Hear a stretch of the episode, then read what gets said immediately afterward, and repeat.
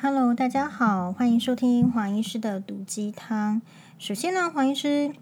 跟大家介绍一个我新发现的 Podcast。那这个新 Podcast 呢，就是嗯，是这样，有一个，诶，我我把它叫出来哈，哎，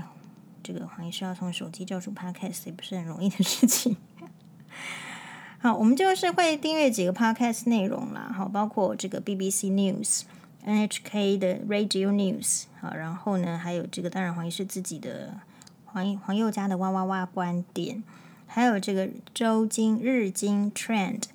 诶 Podcast，还有 BBC World Service 诶，主要就是一些语言的，然后会呃要保持，因为语言我们花了非常多的金钱跟时间，还有功夫心力去学习，可是语言这个东西啊，如果你不常听不常用。其实就会很快的那个丢失掉这个语言听说读写的能力哦，所以我们大概就是还是要嗯 keep in mind，就是保持住。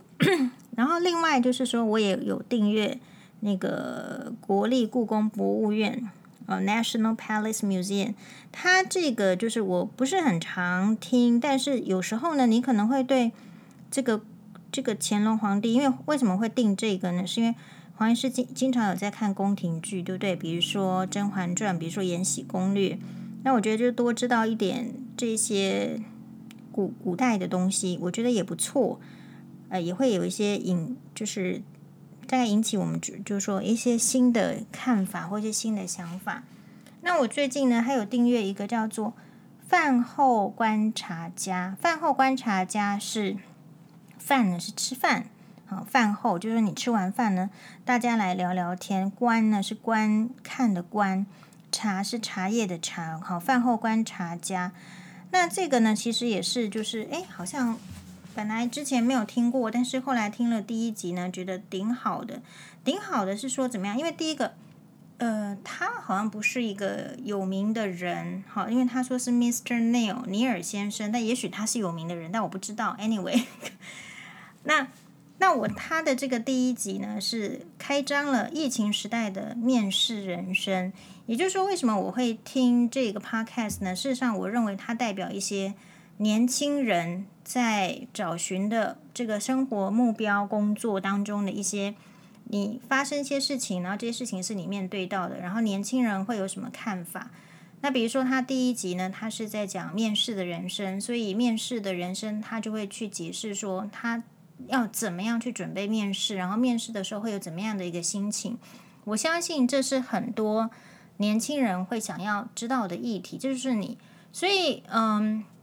比如说，如果你听黄医师的粉这个 podcast，可能就不会听到这个面试的议题，因为我离面试已经很久了。然后我自己也不做老板，我也不给人家面试。那所以你听到的一些面试面试相关的东西呢，你可能都是从很固定的频道。可实际上，你面试跟你后来进到公司里面啊，或是到你真真的就职的环境中间有什么落差，其实是可以分享的。那饭后观察家这个 podcast 我觉得很不错，是因为。声音蛮好听的，这个音线呢，是因为是男生哦，尼尔先生是男生，所以他的声音线呢是比较，就是你知道男性，可是男性有嘛就粗哎哈，这就是很像那个江洋大盗的，可他不是，他是比较属于温文儒雅的声音，所以如果你在这个晚上啦睡觉前聆听，好，这个都是非常好的节目，好。如嗯、所以大家也可以听听看。那黄医师今天的这个节目呢是这样，我们首先很感谢呃愿意在 Podcast 上留言鼓励黄医师继续做 Podcast 的这个朋友们，呃，主要就是新猫爸很很很注意很在意他的这个粉丝。那我们今天确实也有新猫爸的粉丝呢，跑到黄医师的诊间，然后就说。哎，每次这个新猫爸的节目最后的结尾就是请按五颗星哦，然后就会觉得被融化。是，所以就像黄医师刚刚介绍的这个 podcast，或者是我们双八自己做 podcast，或者是黄医师做的 podcast，其实我们都在在的建立起一个呃省视自己，还有与他人沟通的管道，就是你我们很难在这个呃非常纷扰的社会中，好好的聆听自己的声音。所以，其实我蛮鼓励人家开 podcast。那我开 podcast 一开始是，嗯，好像是看到一些朋友，比如说大米啦，或者是呃邓医师啦，或者是呃星星啊，他们有有这个开，然后我我想说，我是不是也应该要试试看？结果试完之后呢，其实我有时候在听自己的节目的话，虽然我每一个节目都不是精心制作，但是呢，哎，我都可以听得到出来，就是我有认真在分享。所以就是每一个 podcast 它会有不同的主轴。我想，也许有一天有人的 podcast 是主要是卖东西，啊、呃，有人的主要 podcast 是疗愈系，有人是引起激情的。我觉得非常多的 podcast。好，就好像那个我刚刚为什么推这个饭后观察家？其实他的声音哈，你如果有去听过故宫博物院的那个就是 podcast 的话，其实没有书在里面讲那些历史的人哦，我就是在讲文文物古物的。所以文物古物的那些人为什么能出来讲？他一定是被挑选的，对不对？故宫博物院里面有这么多人可以讲，为什么找他出来讲？他的讲的声线、声音线。还有他的这个知识的同整力、传达能力是要比一般人强吧？好，所以同样的，就是我们如果有啊、不错的 podcast，都欢迎，就是大家呢就互相通一下有，也欢迎大家把黄医师 podcast 介绍出去。那为什么呢？我们今天呢，其实诶，我觉得有一个很好的议题是我们大概嗯。粉丝跟我讲哦，或者是说网友跟我讲，我就决定要录，是因为是这样子的。他问我一个问题，我觉得是很好。他是要问我说：“哈，就说，哎，黄医师，你在婚姻上遇到这么大的挫折，你曾经有想过要自杀吗？”然后我们这个网友他说，他最近啊遇到很大的挫折，我总是有想不开的念头。但是呢，我不敢跟身边的人讲这件事情，我怕他们以为我是神经病，说我想太多。所以我想问问看黄医师，哦，是不是就是关于挫折，关于想不开？这个是说，我觉得这个议题啊非常的重要。有挫折会想不开，为什么叫做想不开？想不开可能就是会往抑郁的方向去走，会一直觉得不好。那人。一直活在被压迫的环境，或者是被诋毁的环境，或是被攻击的环境，或是觉得因为种种的原因造成这个环境没有希望的时候，其实人活在这个环境里面是很痛苦的，所以会觉得说，他说为什么我我我有没有想过要自杀？那我就说是有的，什么时候呢？但我自己就是有自己有一次是在哇哇哇分享，就是那时候呢，刚生完这个剖腹产双八，那因为呢，这个欧巴是住在台北长庚，他没有那么严重，他住在台北长庚，然后也是带着这个鼻子呼吸器，然后呢，辛巴弟弟他是住在，他也是病情比较严重，哈，他又又要开刀，又开了又开这个开那个，然后肺又破掉，中隔腔又又发炎，反正总而言之就是一团乱。那所以呢，他必须住在林口长庚的加护病房里面，所以就变成就是有一次呢，呃，前夫跟前婆婆不是每天都去看这个辛巴欧巴，但是有一次呢，就是真的是去看完欧巴之后呢，在一起坐车，我记得是过年期间，然后就由前夫开车，然后一起去，就是变成三个人，然后去林口长庚。那这个我在娃娃的节目上有也有提到过。那一次真的是哦，你就是刚生完产，然后两个小孩子都那么艰辛，这么艰苦，然后就坐在这个车子里面，然后就我的我这现在的这个印象就是，当时候前婆婆就一直念我，一直念我，然后前婆婆念我之后，这个前夫就附和他妈妈，然后两个人就一起你一嘴我一嘴，一直在说我不好。然后当下呢，这个车子是在往林口长庚的高速公路上跑，其实那个瞬间哦。我真的就很想要推开车门跳车，然后为什么我没有这样做？是因为我要去林口长庚医院交付母奶，就是黄医师本身是没有母奶的人，因为我想也没有坐月子啦，但也吃得很差，没有什么，然后压力这么大，两个小孩子都生病，所以我我觉得我没有母奶也很正常嘛。可是那时候没有母奶这件事情，你不会觉得自己正常啊，你一定会觉得异常啊，因为别人都有，你没有啊。好，可是我们就要去解决问题，所以跑去台北妇幼医院。那很好，就是有很多大概是这个时期的这个生产的妈妈，她可能会有比较充足的奶水，然后她没有丢掉啊，或者是被人家喝掉，那她愿意捐出来，然后我们就是真的是去登记去领这样子的人家捐赠的母奶，而这些捐赠的母奶比跟你隔壁邻居送的差别在哪里？隔壁邻居哦送的没有检验，这些送的。都是妈妈的身体要有检验，所以它相对是比较安全的。因为你知道有很多疾病可以经由母奶来感染小孩嘛。好，所以那我们没有母奶，可是还是希望小孩可以有母奶用的时候，我们就去那边就是去领这个领，就是很像钓鱼哦，你就去准备一个那个人家钓鱼的那种保保冰的保冰箱。然后呢，就是去去领那个一瓶一瓶那个牛奶，它真的是放在牛奶瓶，因为这些牛奶呢，它还要要能够放在加护病房里面的，它会有个温奶室，所以它一定是玻璃瓶，所以你可以想象一次要载很多瓶，然后里面就是很重，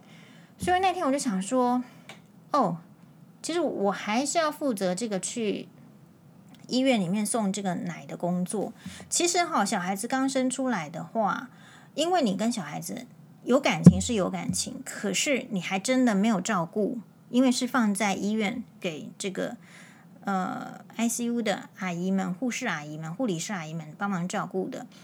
然后跟一般的妈妈是不太一样，一般的妈妈是小孩子生出来之后很健康，抱回家就自己照顾，然后就从那一天开始就就连接情感。那我的情况是不太一样，就是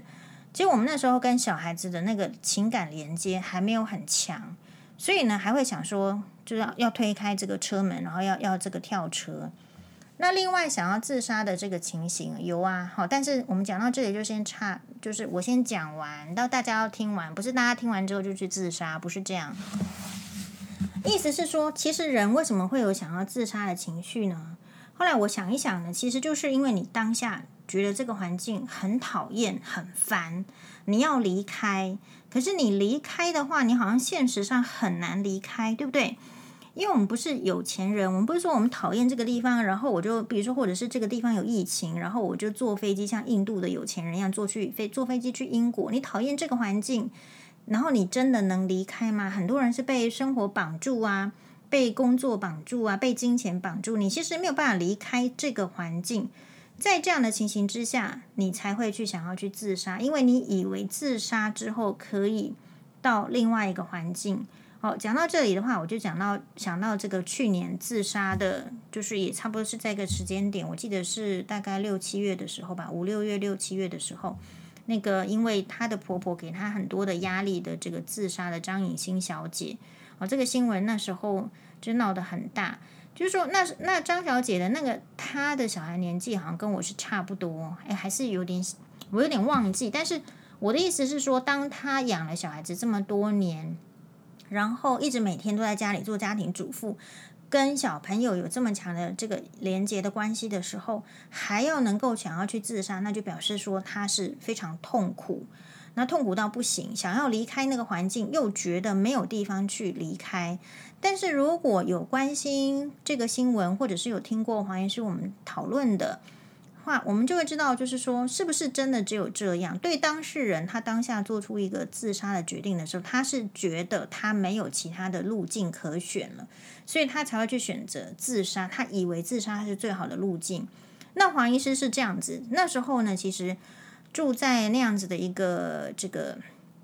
就你说独栋的这个豪宅里面，后来我觉得也不是豪宅，因为我看过更多的豪宅，从 Discover 里面看到很多豪宅嘛，从 Netflix 里面看到很多豪宅，就不会觉得那个是豪宅，这是题外话。但是当你住在那个环境里面，觉得压迫性很大，为什么？你那个空间明明是可能是一百平的空间，你的房间很大很大，然后可是呢，你只有你哭泣的时候只能跑去厕所，然后想说哇，天哪，我怎么跟李英爱的这个火花里面演的一样呢？好我怎么哭的时候是跑到厕所去哭呢？可是就是这样，因为厕所还真的够大，你可以去里面哭，外面人听不到。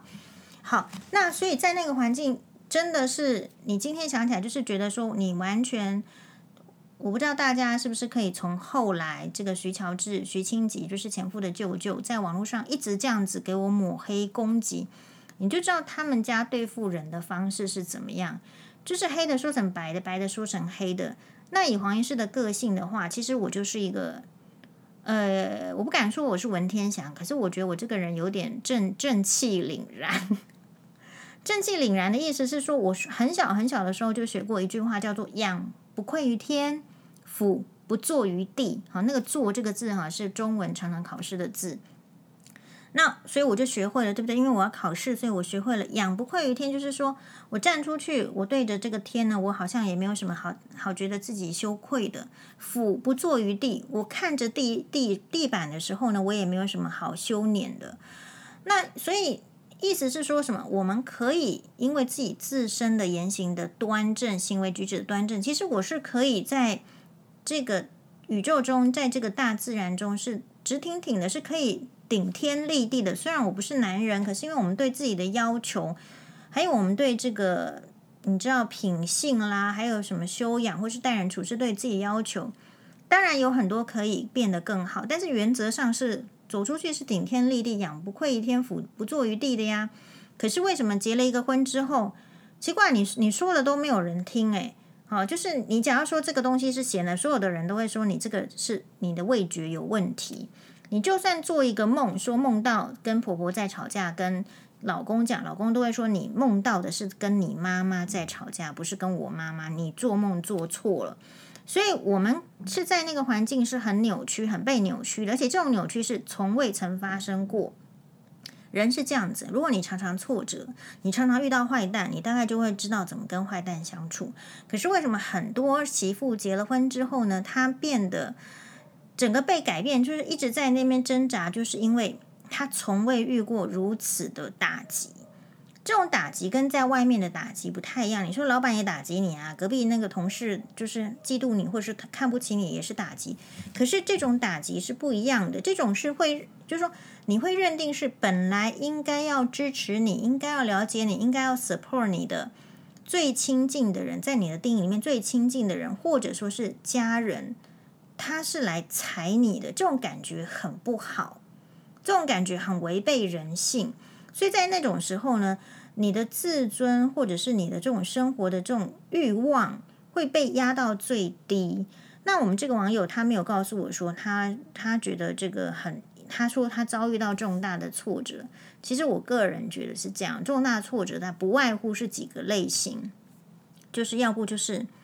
你老公外遇。要不然就是男朋友抛弃你，要不然就是你堕胎了，要不然就是你周围有亲人死掉了，要不再不然就是你周围有这个很在乎的朋友，或者是宠物，或者是呃很在乎的人呢，就是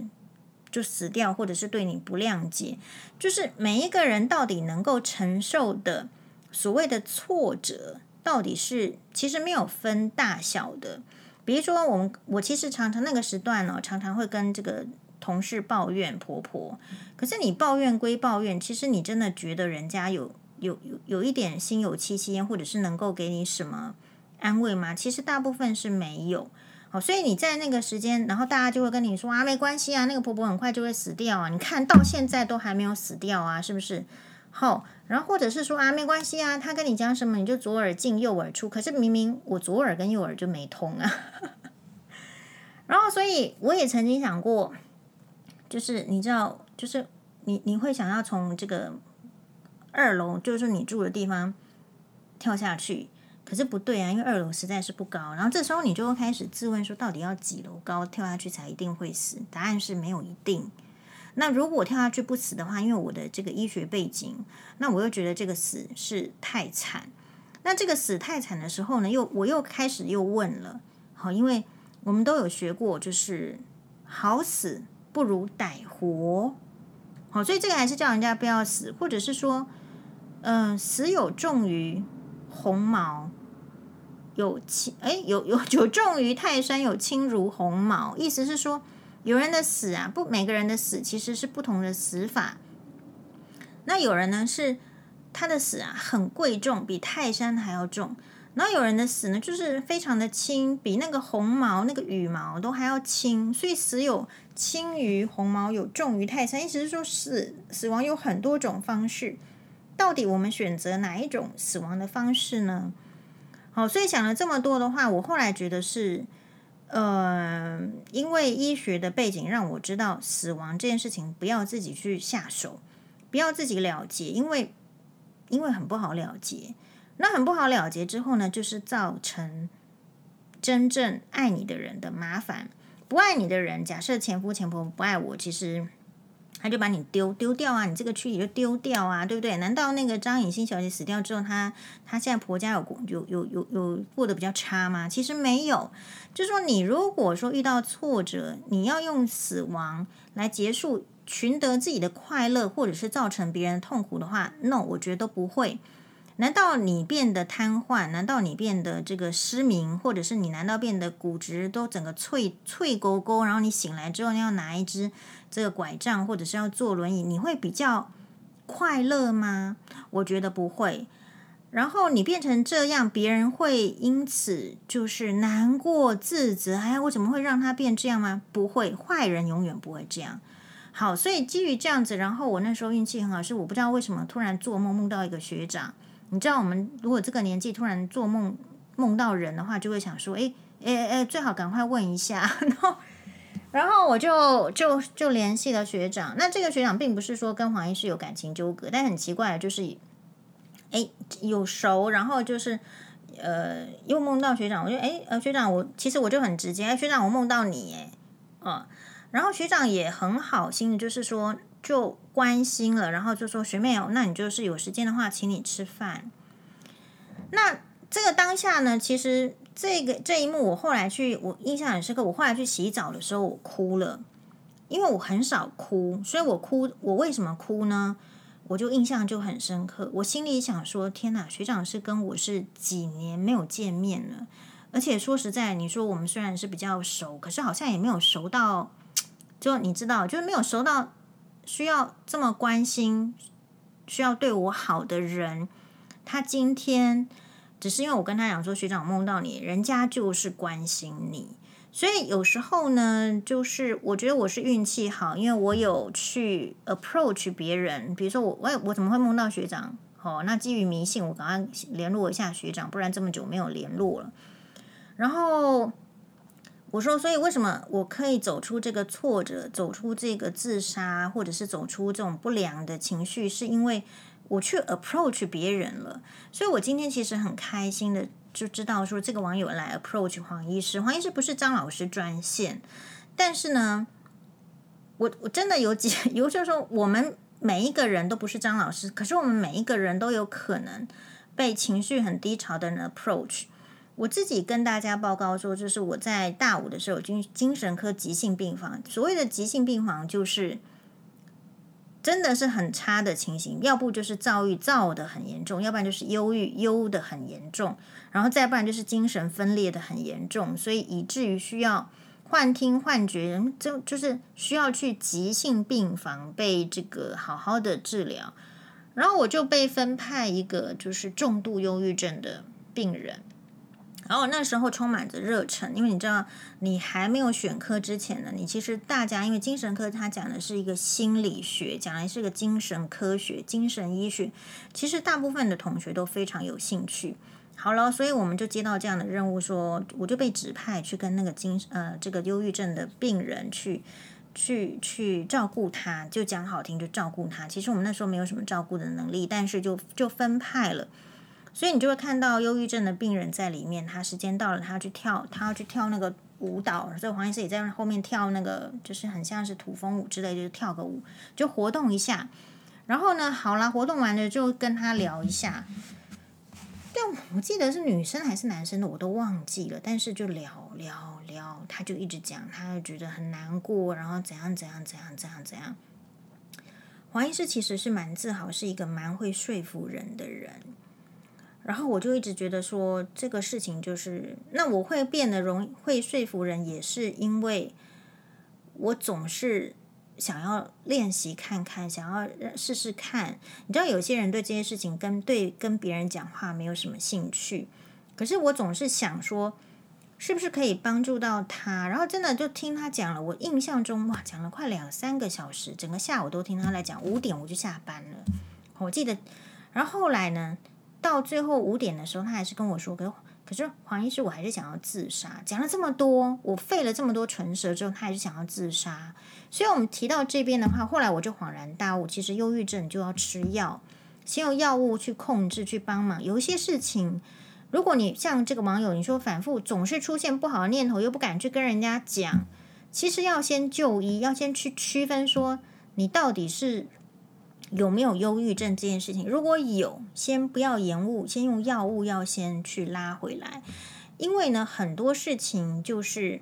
其实是药物办得到的，然后呢，后续的这个心理咨商，或者是找到找出原因去解决，就解决。所以他会说他他这个为什么会觉得不顺利，觉得挫折的原因，是因为他都觉得他给别人造成很大的压力。